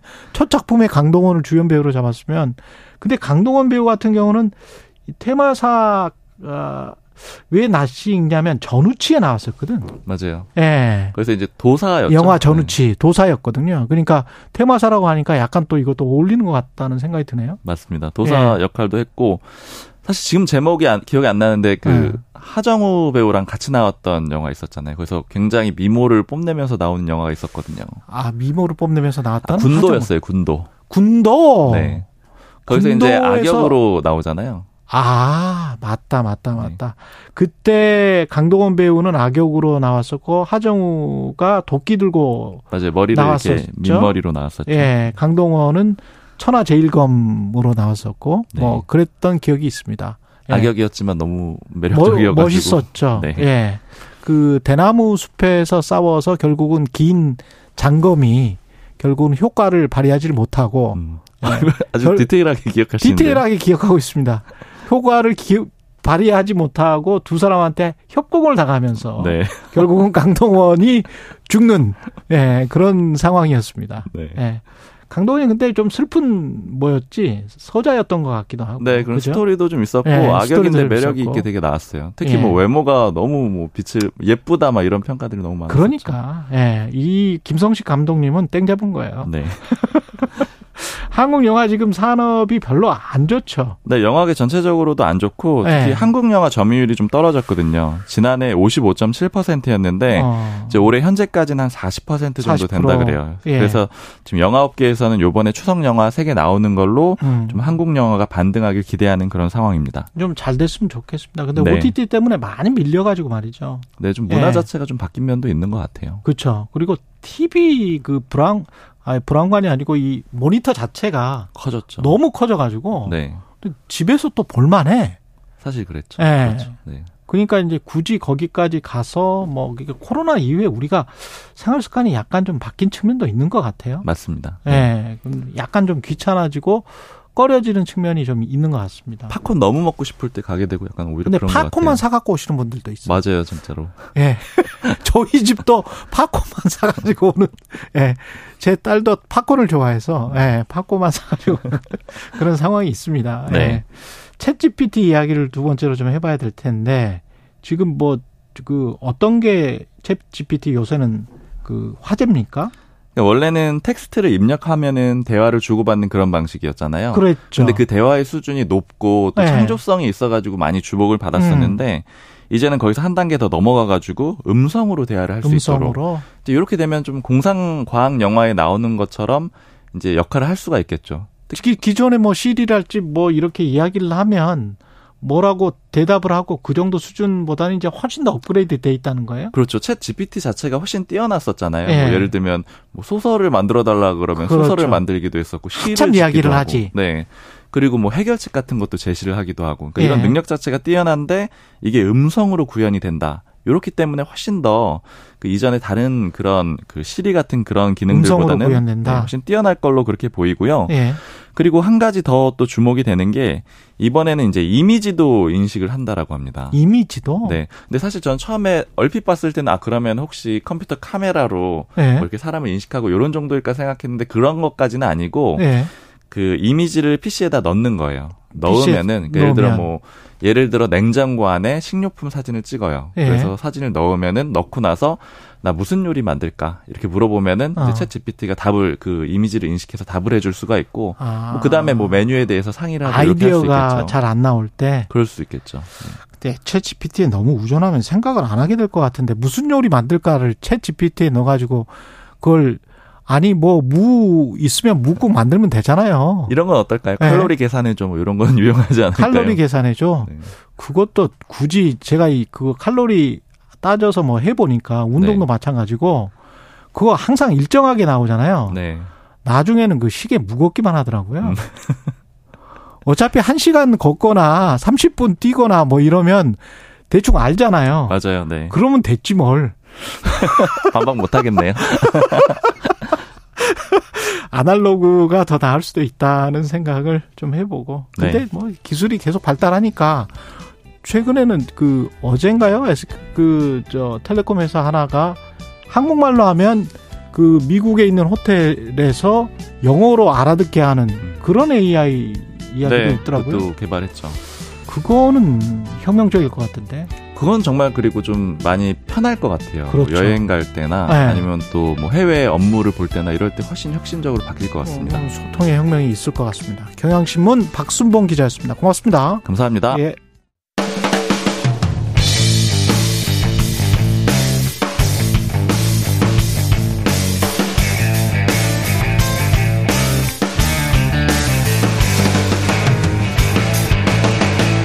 최경영의 최강 시사.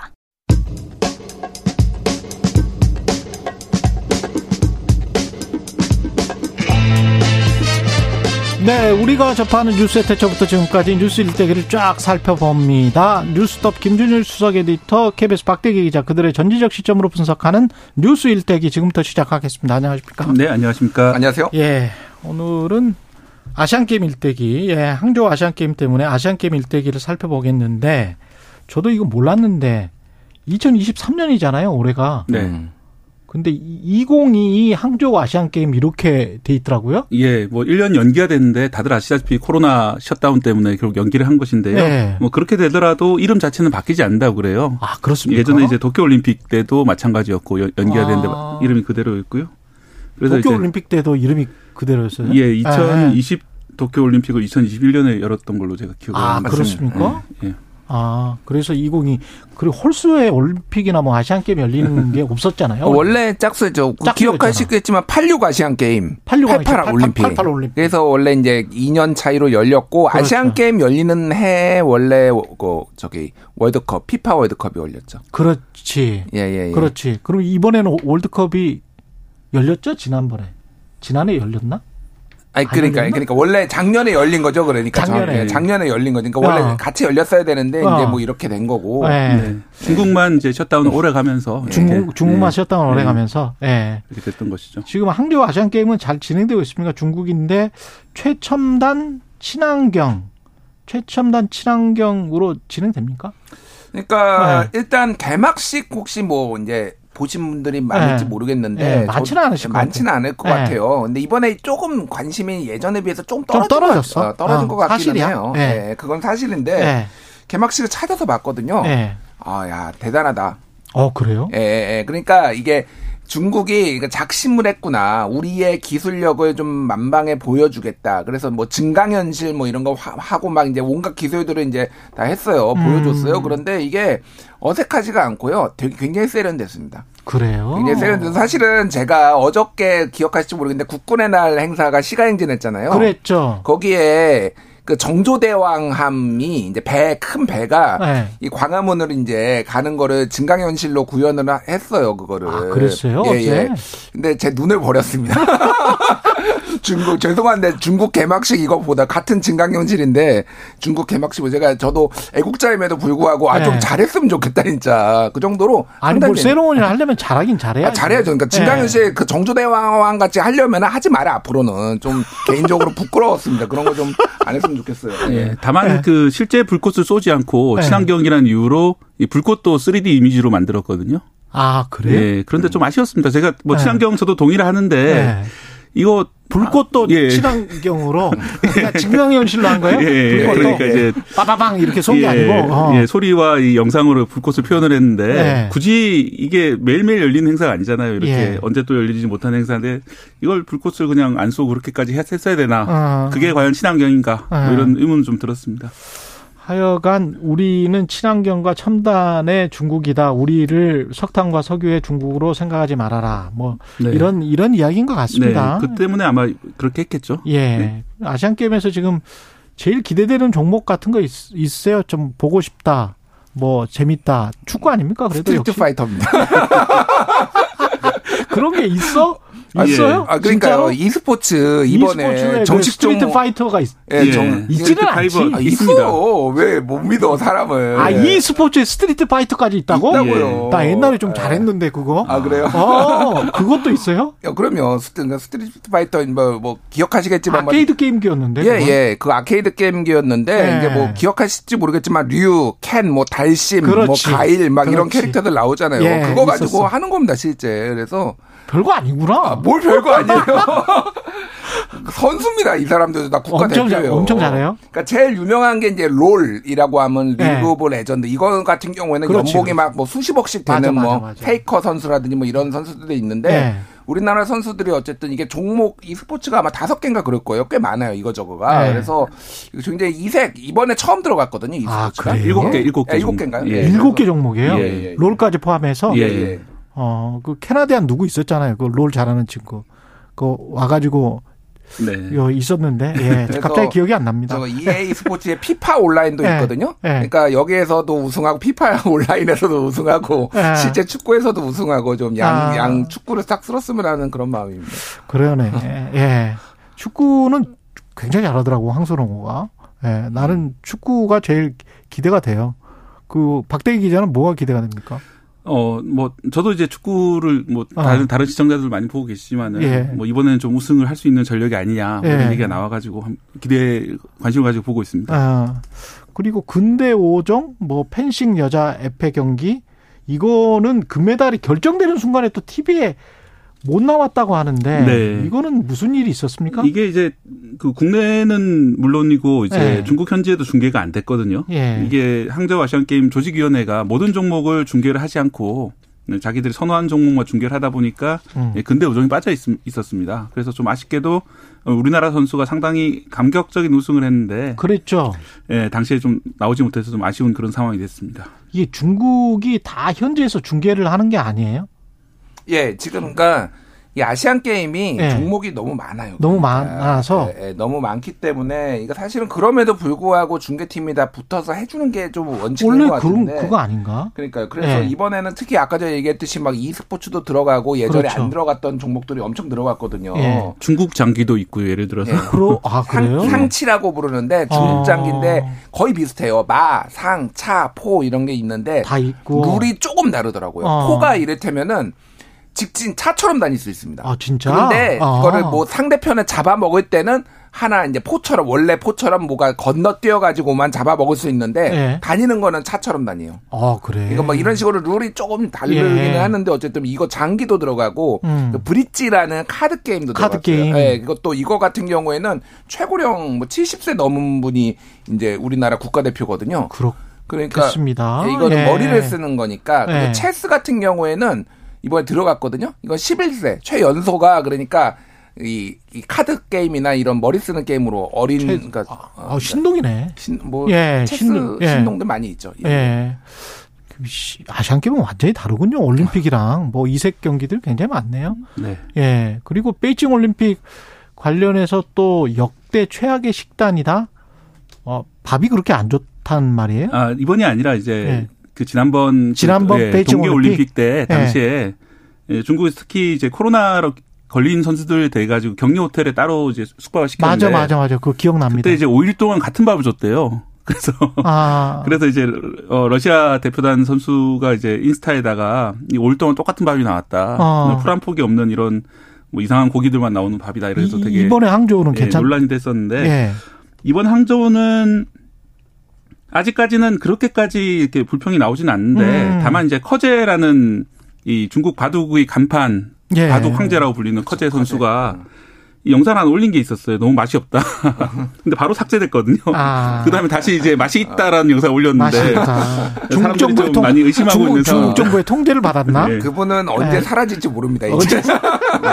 설마. 그때 이제 예. 뭐 베이징 올림픽 같은 경우에는 아까 얘기했지만은 이게 통제가 너무 심한 거죠. 그래서 격리 중에 있는 사람들의 에 대해서 제대로 준비를 못한 것 같아요, 사실은. 그러니까 그때 나왔던 게 너무 그, 그 그림을 보면은 그냥 이거 먹고는 살 수가 없겠다 수준이 음. 나왔어요. 네. 근데 이번에는 그러니까 굉장히 다양한 음식을 준비했다고 합니다. 그러니까 아시안 게임이니까 가- 아시아 각국이 뭐 먹는 음식들을 거의 다 준비했다라고 그래요. 그리고 그래요? 유럽 음식까지 네. 그래서 조금 반면 교사가 좀 됐다 이런 얘기들이 나오고 있어요. 그럼 성적과 관련해서는 뭐 중국이 워낙 앞서 나갈 거고 한국도 뭐 2, 3위는 충분히 할 수 있는 국가 아니에요? 네, 다만 이제 이번에는 목표가 3위로 돼 있거든요. 3위. 예, 좀 아쉬운 게 예. 지난 40년간 우리가 3위를 한 게 딱두 번밖에 없습니다. 아, 그래요? 예. 그 보시면은 그 일본에서 열린 경기 대회 때 3위를 했었고 어. 그 지난번 이제 자카르타 팔렘방 아시안 게임에 3위를 했는데 그 두 번을 빼놓고는 항상 우리나라가 2등을 했었는데 음. 이번에는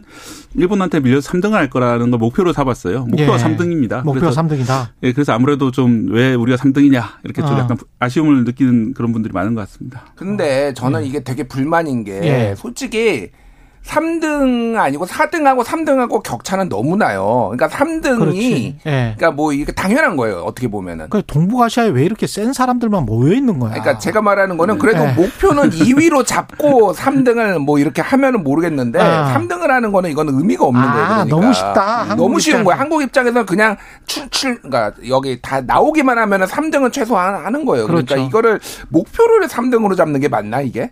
그러니까 일본한테 지금 밀리기 시작하는데 음. 한국의 이 얘기는 일본이 원래 생활체육을 많이 이제 투자를 했었잖아요. 거기 원래. 수영하고 뭐 이런 게 원래 네. 발달했잖아요. 근데 거기가. 최근에 이제 거기에서도 약간의 이제 보수 우파들이 잡으면서 네. 애국심 고치 이런 거를 이제 엘리트 체육 쪽으로 좀 많이 선회를 했다라는 거예요. 아, 그래요? 그래서 지금 엘리트 체육을 많이 투자를 해가지고 뭐 인구가 우리보다 한 두 배 이상 많으니까 2.2배 정도 많으니까 거기는 1억 2천만 명, 3천만 그렇죠. 명 되고 우리는 5,300만 명이잖아요. 그러니까 훨씬 더 이제 돈도 많고 그러다 보니까 이제 밀리기 시작하려 한국이 음. 점점 점점 밀리기 시작해가지고 그럼에도 불구하고 일본 뛰어넘어야지 무슨 얘기야 이게 아유, 지금. 고정하시- 아니 꼭, 꼭 이길 필요 없어. 뭐, 예. 이- 뭐 일본 이긴다고 뭐 누가 뭐 주는 거는 아니고 우리는 문화 강국이니까요. BTS 있으니까 그걸로 된 거 아니에요? 정신 승리입니다. 그게 이겨야지 무슨 얘기야. 아 이겨야 되는 거예요? 예, 이겨야 됩니까, 박대기 기자? 아 물론 이제 그 스포츠는 결과보다 과정이 훨씬 더 중요하고. 축구만 이기면 돼. 딴 건 다 괜찮아. 예, 그렇긴 한데 이왕이면 좀 이겨줬으면 하는 게 우리 응원하는 사람들의 마음이죠. 그렇죠. 네. 축구만 이기면 돼. 예. 그 지금 좀 아시안 게임 같은 경우는 저는 사실은 저 어렸을 때 기억이 가장 크게 남나 봐요. 네. 예, 어렸을 때 유년 시절 기억이 그래서 제가 너무 뭐 늙었다고 마- 말씀하지 마세요. 임춘혜 선수만 제일 기억이 예, 나. 그렇습니다. 나는 그때 이제 라면을 먹고 뛰었다라고 나중에 물론 오보로 밝혀졌지만 예. 네, 그런 그 이야기로 임- 되게 임- 화제가 아시안 게임 하면 됐었는데 임춘혜야 무조건. 네. 저도 1980년대 또 우리나라 스포츠 생각하면은 달려라 하니 달려라 하니. 임춘혜 이런 네. 선수들이 많이 생각이 나죠. 그렇죠. 네. 또 김준일 대표는 뭐 똑같네요. 나이대가 다 비슷하다. 네. 나보다 훨씬 많으신 걸로 알고 있는데. 아니 뭐 그러면 내가 뭐, 뭐 무슨 기밀 뭐 이렇게 나올 줄 알았어요? 아, 그러니까.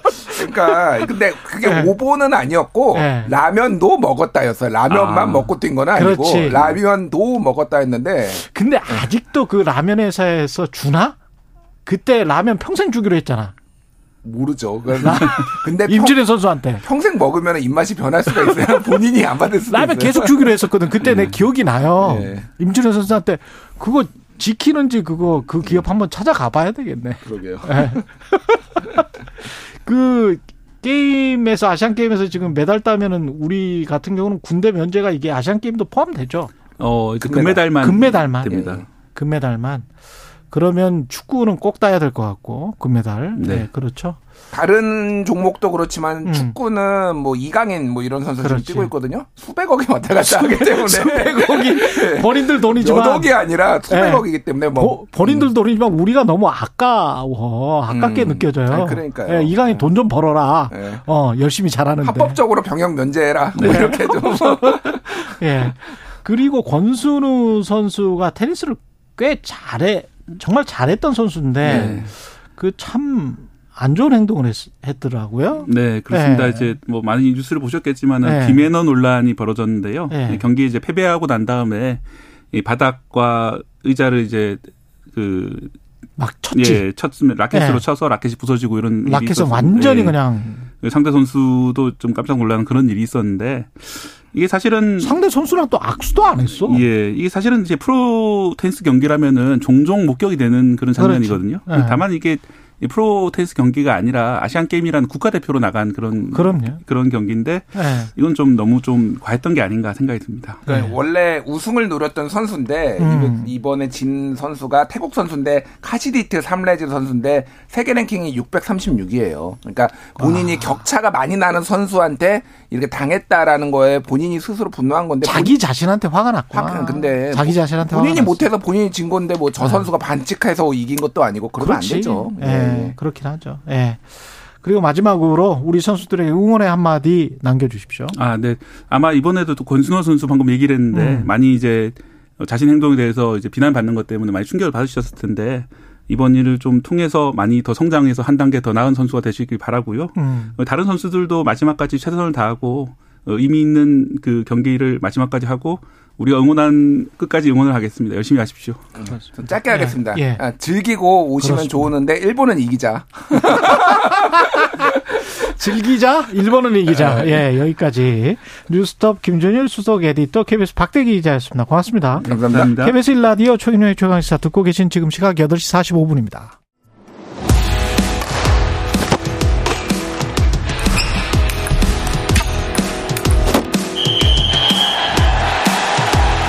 2022 항저우 아시안 게임 리포트.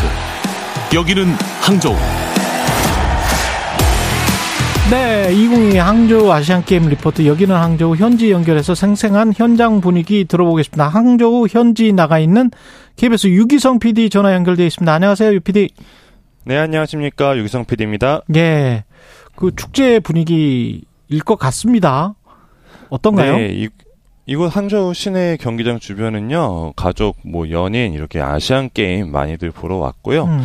어 개막식 보신 분들은 아시겠지만 이 항저우가 굉장히 오랜 역사를 자랑하는 도시 량주 문화라고 하더라고요. 음. 그리고 한편으로는 이제 알리바바 많이 아시죠? 예. 알리바바의 본사가 있는 도시가 이곳 항저우입니다. 예. 예, 그래서 옛 것과 새 것이 완전히 잘 섞여 있는 도시고요. 음. 어, 좀 특이한 풍경이라고 하면은 중국은 아시다시피 이제 카드 단계를 그냥 한 번에 뛰어넘 었어요. 그래서 그랬죠. 알리페이, 위치페이 같은 QR코드 결제 시스템을 쓰지 않습니까? 다 핸드폰으로 하죠. 예. 그렇죠. 그래서 동네 가게 또 어제는 보니까요. 심지어서 이제 경기장 앞에서 중국 국기나 뭐 물건 또 길거리에서 물건 팔고 사는 사람들도 돈으로 주고받는 게 아니라 알리페이로 서로 결제를 하는 그런 아. 모습도 볼 수 있는 어, 정말 특이한 모습이다 이런 생각이 드는 항저우입니다. 예. 이게 마스코트가 지금 뭐죠? 여기 아시안 게임. 마스코트가 네 이제 뭐 중국 사람들의 발음에 따르면은 음. 첸첸 네 총총 그 다음 류엔류엔 이렇게 예. 되나갑니다 예. 네, 세 개의 마스코트가 있고요. 어, 베이징 동계올림픽 때를 기억해 보시면은 그 빙둔둔이라는 마스코트가 그랬죠. 중국 내에서 굉장한 인기를 끌었어요. 네. 근데 지금은 사실 그만큼의 인기는 아니고요. 예. 그래서 뭐 손 흔들고 그냥 가끔 기념품 사는 정도의 인기를 끌고 있다고 볼수 이게 있습니다. 무슨 뭐 가상의 뭐예요? 아니면은 뭐 동물이에요? 뭐 뭡니까? 어, 로보트 삼 세쌍둥이라고 아, 보시면 됩니다. 로보트 세쌍둥이. 네, 첸첸. 총총 리엔리엔. 예. 예. 로보트 세쌍둥이구나. 그러니까 그 저 개막식에서 뭐 첨단 기술 중국의 기술을 뽐내고 이런 마스코트도 다 그런 식으로 만든 거군요. 이게 다 네. 일치가 되는 거군요. 이게 네, 맞습니다. 예. 하나의 컨셉이죠. 컨셉으로 그렇게 잡았습니다. 예. 중국은 네. 선진 기술이다. 뭐 이런 이야기인 것 같습니다. 한국 선수단 네. 분위기는 어떻습니까? 어, 우리 선수들 뭐 종합 3위를 목표로 한다고 이곳 항저에 왔는데 어, 대회 초반에는 사실 너무 잘하고 있어가지고 어, 종합 순위 목표를 조금 상향해도 되지 않나라는 생각이 들 정도인데요. 네. 어젯밤 기준으로 금메달 14개, 은메달 16개, 동메달 19개, 총 메달 개수는 이제 49개로 이제 종합 2위 유지하고 있고요. 어, 그 바로 밑에 3위는 일본인데요. 금메달 8개, 은메달 20, 20개, 그 다음 음. 동메달 19개입니다. 어, 물론 이제 메달이 따면 좋겠지만 어딜 가도 최선을 다하고 있는 모습을 볼 수 있어서 너무 좋고요. 그렇죠. 어, 예. 네, 어제 같은 경우는 이제 지난 대회부터 정식 종목으로 채택됐던 스케이트보드장에 제가 다녀왔었는데 어. 어, 이곳에는 이제 우리 선수단 중에서 이제 두 번째로 어린 문광호 선수, 12살. 예. 예, 선수가 있었는데, 그, 어, 문광호 선수 정말 끝까지 웃으면서 최선을 다하는 모습 볼 수 있었고, 어, 경기장 어딜 가도 우리 선수들 열심히 땀방울을 흘리고 있는데, 이 중국 특유의 짜요 응원 속에서 예. 어떻게 경기를 치르느냐 저희가 이제 작은 응원이라도 보내고 있습니다. 예. 그 수영 특히 그 아시안 게임 단체전에서 지금 금메달 딴 거를 스포츠 전문가들은 굉장히 크게 치더라고요. 어, 그렇죠. 예. 대회 초반 수영 얘기 정말 안 할 수가 없는데요. 이 음. 수영 경기장 결선 이제 우리가 여기서 경기를 하면요. 두세 경기 하고 나서 이제 메달 수여식 하고 또 두세 경기 하고 나서 또 메달 수여식 하고 하는데 제가 조금 힘든 게 이게 몇 경기 끝나고 일어나면 또 중국 국가를 들으려고 또 일어나야 되고 몇 경기 끝나면 또 중국 국가 들으려고 또 일어나야 되고 이게 반복됐었거든요. 예. 그런데 이제 드디어 애국가가 수영 경기장에 울려 퍼지면서 아 일어나는 보람이 있다라는 생각이 들 정도였습니다. 예. 네, 그렇죠. 어 그리고 또 하나 제가 느껴지는 게 이번 항저우 대회 이제 황금 세대라고 많이 얘기를 하잖아요. 음. 수영. 네, 수영 황금 세대가 등장을 했는데 어떻게 보면은 나중에 역사에서 뭐 일본과 우리가 수영이 대등해졌거나 오늘 음. 혹은 일본을 넘어서는 대회로 기록되지 않을까 하는 생각도 조금씩 들더라고요. 예. 이게 사실 중국 언론에서는 이 수영을 이제 한국은 사실 크게 안 보고요. 중국과 일본의 대결로 보고 있거든요. 음. 워낙에 이제 두 나라 다이 수영 그렇죠. 강국이니까. 전통의 강국들. 예. 그렇죠. 근데 이제 정작 일본의 금메달은 이제 어젯밤에 처음 나왔거든요. 아, 그래서 우리나라가 그만큼 선전을 하고 있다라고 볼 수 있고요. 음. 어, 2018년에는 이제 우리가 수영에서 금메달 하나, 은메달 하나, 동메달 네 개 이렇게 땄었는데 예. 지금 벌써 금은동 합쳐가지고 아홉 개의 메달을 이미 따냈습니다. 수영에서요. 대단합니다. 그리고 의미 네. 있게 본 메달 획득 종목이 따로 있다면 뭘까요? 어, 어제 밤에 저녁에 있던 7인제 럭비 대표팀의 은메달이지 않을까 싶어요. 어, 홍콩, 아시아의 럭비 강국은 홍콩인데요. 홍콩이 아쉽게 졌지만 이제 끝까지 최선을 다하는 모습 볼 수 있었고요. 어, 도쿄올림픽 때 많이 화제가 됐었는데 첫 득점, 럭비 첫 득점을 했던 정현식 선수 그리고 뭐 장영훈, 이진규 선수 등을 앞세워서 어, 2002년 부산 아시안 게임 이후 다시 한번 금메달에 도전하겠다는 당찬 포부를 밝혔었는데 어, 경기 후에 이제 저희 라디오 취재단과 만난 선수들이 우승하지 못해서 약간 좀 미안하고 그런 마음을 막 내비치더라고요. 그렇지만 이제 금방 털어내고 또 활짝 웃었고요. 어, 또 그 밖에도 이제 사연이 많이들 알려졌지만 사격 남자 running target 팀 예, 아시안 게임에서 이제 북한을 제치고 금메달을 따냈는데 이렇게 몇몇 종목들 우리가 평소엔 잘 알지 못했던 종목들을 주목받고 선전할 수 있는 뜻깊은 대회가 이번 아시안 게임이지 않을까 싶습니다. 어제 경기 결과들 정리하기 전에 4450님이 지금 방송하시는 PD님 누구예요? 목소리가 성시경 닮았어요. 너무 아이고. 편하게 잘 설명해 주시네요. 이렇게 유기성 PD 목소리가 성시경 달 달콤한가 봅니다. 아, 감사합니다. 예. 어제 경기 결과들 한번 정리해 볼까요? 네, 남자 수영 자유형의 1500m 김우민 선수가 은메달을 기록했죠. 어, 초반에 잘 따라가다가 후반부에 좀 거리가 벌어지긴 했지만 최선을 다한 레이스를 보여줬고요. 또 여자 배영 200m의 이은지 선수 굉장히 중요한 동메달을 따냈습니다. 우리 여자 배영 또 통틀어서 배영에서 이제 여자 배영에서는 25년 만에 또 메달을 획득하는 경사라고 볼 수 있었고요. 예. 또 남자 홍계영 400m에서 우리 황금 세대 선수들 또 다시 은메달을 따냈습니다. 어, 금메달 소식도 있었는데요. 펜싱 여자 사브에서 윤지수 선수가 아시안 게임에서는 개인이 처음으로 금메달을 따는 예, 또 주 올라가는 과정이 쉽지는 않았거든요. 근데 음. 결승은 좀 비교적 좀 무난하게 금메달을 따냈습니다. 그리고 태권도 여자 53kg 박혜진 선수 어제 우승을 확정하는 순간 이제 코치진한테 뛰어가는 모습이 많이 잡혔었는데 박혜진 선수 엄청난 키 차이를 극복하고 금메달을 따냈고요. 예. 네, 네 랭킹도 많이 낮았는데 음. 상위 랭커들 다 잡고 예, 금메달을 따냈습니다. 음. 또 중요한 메달 중에 하나가 우리 유도의 김하윤 선수인데요. 김하윤 선수인데요. 78kg 초과급에서 우리나라가 그동안 한 번도 금메달을 딴 적이 없었어요. 아시안 게임에서 통산 예. 통틀어서. 예. 그런데 어제 김하윤 선수가 드디어 그 종목에서 우리도 금메달을 하나 따내는 역사가 있었습니다. 그리고 예. 우수의 이영문 선수도 은메달 땄고요. 한국 남자 탁구도 은메달을 땄습니다. 한국은 지금 내일부터 추석 연휴가 시작된단 말이죠. 추석 연휴 기간 동안 이 경기는 꼭 챙겨봐라. 뭐 주목하고 네. 있는 종목 마지막으로 소개해 주십시오. 네, 일단은 오늘 저녁에 한국 축구 키르기스탄과 16강 치릅니다. 예. 이 경기가 굉장히 중요하겠죠. 예. 어, 더 중요한 거는 그 다음 8강인데 8강에서 중국과 붙을 확률도 굉장히 높은 음. 상황이라서요. 중국과의 경기도 놓치지 않으셨으면 좋겠고요. 또 중국에서 슈퍼스타가 한 명 있습니다. 우리나라 선수 중에 예. 페이커. 네, 리그 오브 레전드 e스포츠의 선수인데 아. 이 선수의 경기도 29일에 볼 수 있을 것 같고요. 예. 어, 29일날 또 김우민 선수 앞서 1500m 자유형에서 그 은메달을 땄는데 자유형 400m가 주종목이거든요. 음. 이곳에서는 거의 기록은 독보적입니다. 그래서 우리 수영에서 다시 한번 금메달 따는 모습을 볼 수 있을 것 같고요. 예. 어, 이제 후반부에 가면 30일 토요일에는 남자 농구 한일전 펼쳐지거든요. 재밌겠네. 아, 또 한일전 예, 열심히 음. 응원하고 봐야죠. 예. 놓치면 안 되고 그 다음에 이제 10월 2일에는 이제 안세영 선수가 안세영. 출전하니까요. 예. 예. 안세영 선수에도 우리가 주목할 필요가 있을 것 같습니다. 예. 여기까지 듣겠습니다. 아, 항저우 현재 KBS 유기성 PD였습니다. 고맙습니다. 네, 고맙습니다. 예. 부석순의 파이팅 해야지.